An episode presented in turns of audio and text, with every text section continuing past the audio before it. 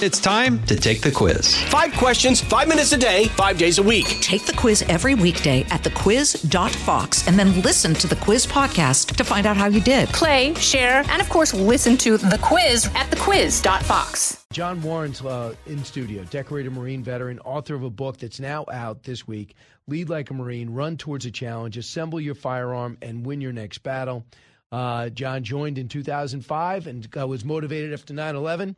Uh, and the book is not meant to make you necessarily a better Marine, but a better person uh, with some leadership skills you can only get if you went to Parris Island. Am I right, John? And Quantico. And Quantico, excuse me. So, what were you doing before you signed it? I, I'd been in college. I'd actually been recruited by all of the academies to play basketball, and I said I wasn't interested in that. And then 9 11 happened when I was in school and felt the call to serve like my grandfathers in the Pacific in World War II. Did you uh, play basketball in college? I played at W&L, Washington and Lee. And and what changed after 9/11? I just really felt like the the nation was at a tough time. We had been attacked by Al Qaeda. Um, I wanted revenge. I wanted to do my service, and I thought it was my time to serve like my grandfathers. Why the Marines? The Marines are the best. They're the tip of the spear and uh, I wanted to serve with them, and I wanted infantry the whole time. Did you want? Uh, did your athletic ability help you through um, boot camp? It did. I was at OCS in Quantico. All the officers go to Quantico, but um, I was in pretty good shape at the time because you had your degree. I had my degree. So that means you go in as an officer. So you didn't have to go in as an officer, but, you it chose. gave you the options. So right. I went in. And you want infantry. I wanted infantry, and I wanted to lead Marines in combat. I think it's the greatest honor of my life, and I have so much high respect for the military and especially the Marine grunts. The same amount going in as you did, uh, you do now? Uh, even more now. I mean, what the Marines do, what the corporal, the sergeant, they're the heart of the Marine Corps, and what they were able to do in combat, intense combat, and especially fighting a counterinsurgency. It's just an it's an amazing experience, and it's really difficult because one moment you're treating kids, you're handing out soccer balls, you're giving them lollipops, and the next minute an RPG's flying by, and you got to switch, and all of a sudden you're kinetic. And, and, uh, and, you know what's so amazing is so underappreciated how you guys adapted to the battlefield. First, they said the last thing Americans want to do is get involved in urban warfare. Well, guess what you ended up doing uh, for how many years? And you got great at it. And it was not just special forces. And uh, one of the things we talk about in the book is do everything for a reason. It's one of the best lessons I think we can pass on to all your listeners. You know, think about outside the box why do you do all these things that you normally do and can they be improved? And when we got to iraq things weren't do- going well in the sunni triangle. Things weren't going well in ramadi. And we totally shifted uh, tactics. We started doing a census to find out who was living in every house. We started communicating and talking with interpreters with the people. And ultimately you have to develop the human intelligence to systematically remove the bad guys, the the money guys, not just the IED layers. Because most of the IED layers we actually felt sorry for. They're getting paid fifty dollars for an IED to be laid, and they've got to feed their family. So you can kill all of those guys you want. You're not impacting the insurgency. You've got to systematically root them out, and and we did that. All right. Uh, also, John, uh, what you did too is cordon off an entire city you gave every people ID cards so you know who was coming in and out. And it was amazing what you guys were able to do. And I think with, with the surge in Iraq was underappreciated because a presidency switched. A president thought it was a bad war and pulled the troops out prematurely. Next thing you know, you had to go back in, and the surge, which was this great success story, got smothered by the uh, by the the rise of ISIS which you also gone back and destroyed. There, there's nothing worse than fighting hard and bleeding for ground, and then having your commander in chief give it up, and that's what we did. But uh, you know, the Marines, we're all about the fight, and we can't, you know, we can't control a lot of decisions above us. So. Uh, what was your thought when Afghanistan, when we evacuated Afghanistan the way we did? I think it was a surrender of a country. And I think what we also saw was we had been lied to by politicians and we've been lied to by generals who were in charge of training the Afghan military for two decades. I mean, they all told us, right? Hey, they're improving. The Afghan National Army, hundreds of thousands of people. They're great, and you know they've got all this gear. And what did they last? 28 minutes against the Taliban? I mean, it was crazy. Right. When we left the air cover and left them alone, they weren't able to do without American leadership. And, and then you see the incompetence, too, of if you're going to pull out, you can do it much better than the way they did it. I mean, if you and I went to get coffee and we just had uh, back of the napkin drawing and sketch of, hey, what should we do in Afghanistan to pull out? It would have gone much better than how it went for them. How about the integrity or lack thereof of releasing your after action report the day of Fourth of July weekend when everyone had gone, when there was no scrutiny on it, without any fanfare, and the conclusion was we should have thought of worst case scenario.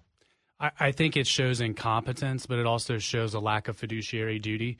All these people they just serve themselves in office. They're not there to protect the citizens of the united states. They don't care about us. It's all to protect them.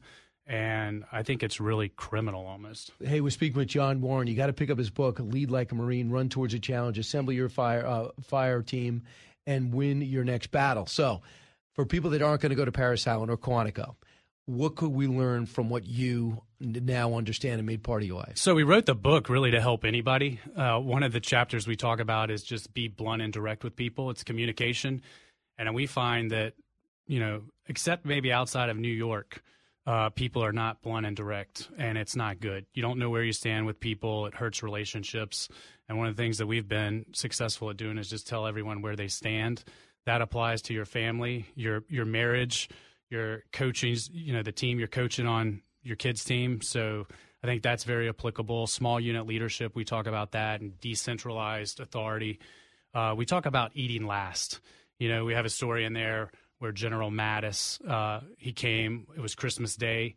He came on duty at base and relieved one of the young officers to let him go home and eat dinner with his family for Christmas. And uh, right now, I think across the board, we're seeing leaders that eat first. They think it's a privilege to lead with all these perks and it comes at our expense, but they're supposed to be representing us and serving us. Are you talking about politicians or are you talking about the Marines? I'm talking, no, I'm definitely not talking about the Marines. I'm talking about politicians. I'm talking about business. I'm talking about religious organizations. I really think we have a failure of leadership across so many institutions in society, and that's why we wrote the book. Do you think that this uh, some of these concepts can be brought into everyday uh, life? Absolutely. There's a term. So you think the, parents could benefit from this too? I think parents. I think siblings. I, everyone can benefit from the book. Uh, what did you need to learn before you went in? Well, I think when we went in, you no, go before in, you went into when I went in. I think I had the core values because I was attracted to the Marine Corps. I wanted to serve, and some of the those traits that we find people are successful in, regardless of military or not, are extreme hardworking team players. They've got grit and determination, and they have a chip on their shoulder. They want to prove something. And uh, I think I had those characteristics, but the Marine Corps molded me. It toughened me up. Uh, it fortified my grit and I think uh, it was just an amazing experience leading Marines in intense combat. And I actually learned a lot from them too. They were a very experienced group when I got there. I was the stereotypical green lieutenant who shows up and says, "Hey guys, I'm here to lead you." They had just gotten back from Fallujah, so.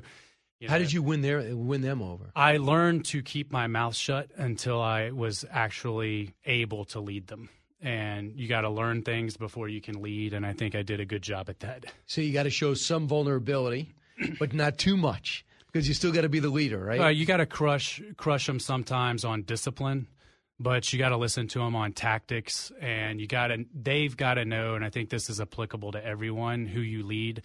They got to know that you love them and that you care about them. And I think all my Marines know that. I think very similar too. a lot of times a coach was not a great player and you have these great players doing things you could never do out there. But you you, you got to lead them, and they yeah. could always turn around at any moment and go, "You could never even you couldn't even get to that ball. Yeah. You would never even have caught that pass." Hey, we talk about Nick Saban in the book, right? He was a defensive back for Kent State, and now he's the greatest coach of all time. Same with Vince Lombardi. Right. right. Well, he was a Fordham. pretty yeah he was yeah Fordham, but he was a, he was a pretty good player, but he was not a great player. But looked up to uh, Paul Hornung, which is pretty amazing. But yet he had to lead him. Um, so when people uh, talk about the American military, which you just mentioned is the biggest weakness of the Russians because they have nobody that's allowed to show any initiative and they don't have commanders on the ground to make decisions, which means their generals had to come up front and a lot of them are being killed.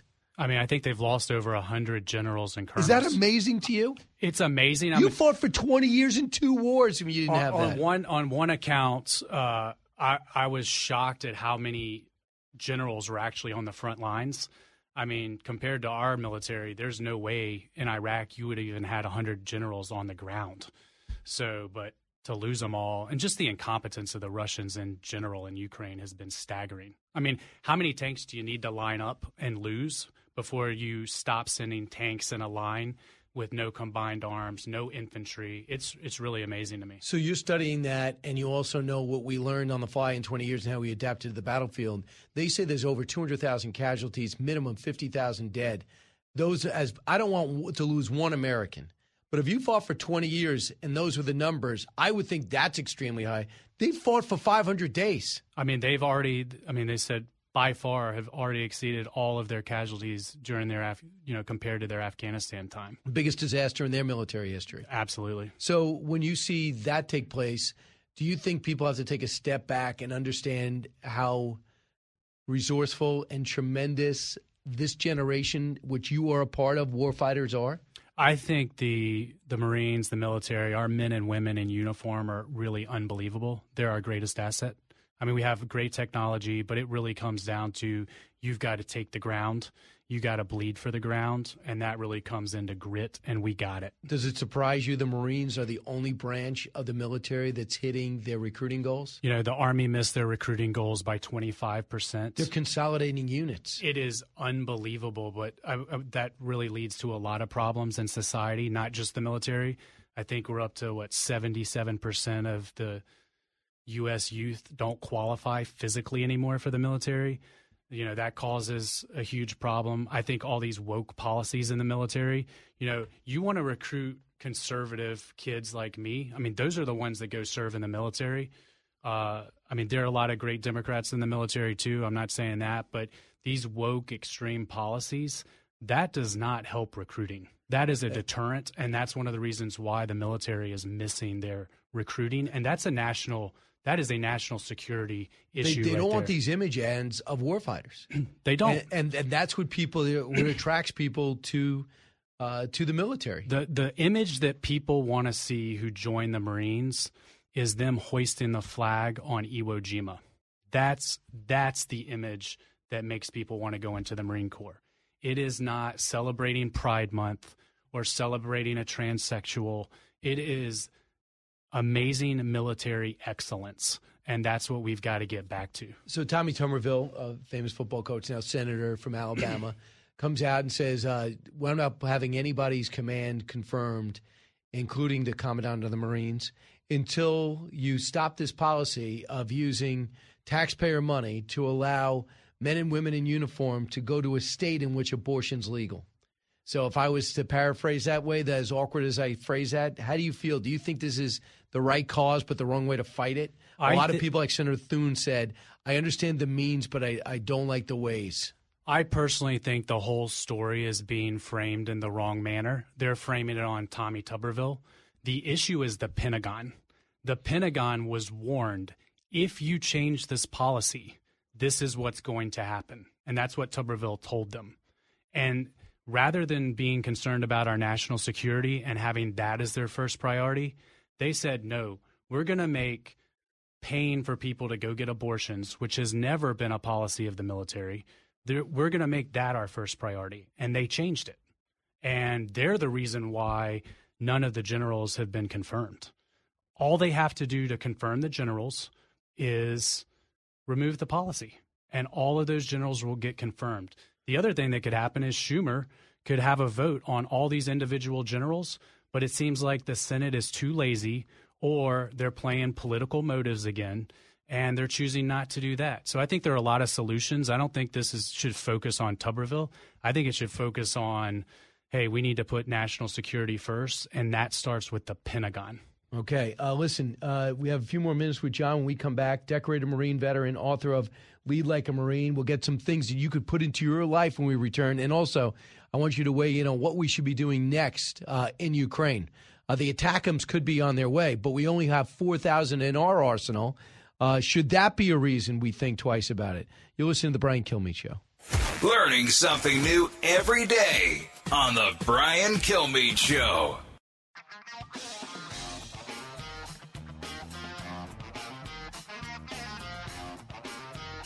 The more you listen, the more you'll know. It's Brian Kilmeade. A few more minutes with John Warren, decorated Marine veteran. His book is uh, is out called Lead Like a Marine.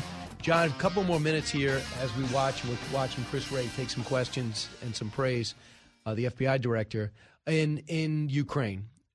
It's kind of good news that we added Finland and Sweden to NATO, right?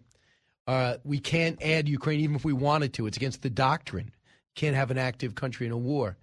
Uh, how much more support do you think we should be giving uh, Ukraine? I think it's a complex situation. I think first we have to really think about our own national security. I mean, I'm really concerned about our ammo being so low. I mean, even Biden slipped the other day and said, "Hey, we're running low on 155 shells." I mean, like running what he's saying is we're running out of artillery. And that's a scary thing.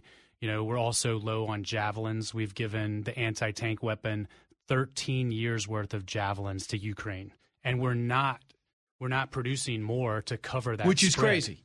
I mean, the fact, any, that, the fact that no we're sense. using them is one thing, but the fact that we're not replacing them at the at a dizzying rate is nuts. It makes no sense. I have a seven, five, and three year old, and I think they would all say if we produce 13 years worth, we should produce more. If we give away 13 years, we should produce more. But we're not doing it. We're short of amphibious assault vehicles or amphibious assault ships, like the mini carriers that hold Marine battalions. I mean, China is the greatest national security threat that we've faced in 30 years, and we are not prepared in any way. But uh, but degrading the Russian fighting force and exposing them is in the U.S. interest. I do think it is in the U.S. interest, and that, that keep that in mind. but I think we can't do that to the extent that we weaken ourselves to where we can't fight our own wars. ATACMs, would you give them the attackums, which are the long range missiles? Well, I think part of the problem is, I mean, going back to the book, you know, blunt and direct communication. President Biden and the um, administration, they cannot tell us what the strategic goals are or what we're going to do. All I hear is, hey, we're going to give them these weapons, we're not going to give them these weapons. And then two months later, what do we do? We give them those weapons. Right. So, what's the strategy? How are you making these decisions? Communicate with the American people. I know that's a really hard thing for President Biden, communication, but It's you know, embarrassing but true. it- it's really sad. Right. Uh, Lee like a Marine. Some principles for people to take away. Last minute. Hey, the last chapter, uh, it's called Lead from the Front. It's about one of the greatest Marines I served with, Mike Ouellette. He was a corporal. He was a squad leader in the Nowzad district of Afghanistan. He was leading his squad. He took an IED blast that severed both of his legs. And with tourniquets on, he stayed in the fight. He set up his squad. He uh, repelled attacks by 50 to 100 Afghanistan Taliban fighters. He called on his own casualty evacuation report. He called on air support for Cobras to come in and save his Marines, and he refused to be evacuated until he was the very last person to leave the battlefield. Those are the leaders we need. Absolutely, in every walk of life. Uh, John Warren, pick up his book, Lead Like a Marine. John, thanks for your service. Thank you. It was great to meet you in person. Thanks for And I having hope me. to see you again. Jason in the House, the Jason Chaffetz podcast. Dive deeper than the headlines and the party lines as I take on American life, politics, and entertainment. Subscribe now on FoxNewsPodcast.com or wherever you download podcasts. Listen to the show ad free on Fox News Podcast Plus, on Apple Podcast, Amazon Music with your Prime membership, or subscribe wherever you get your podcasts.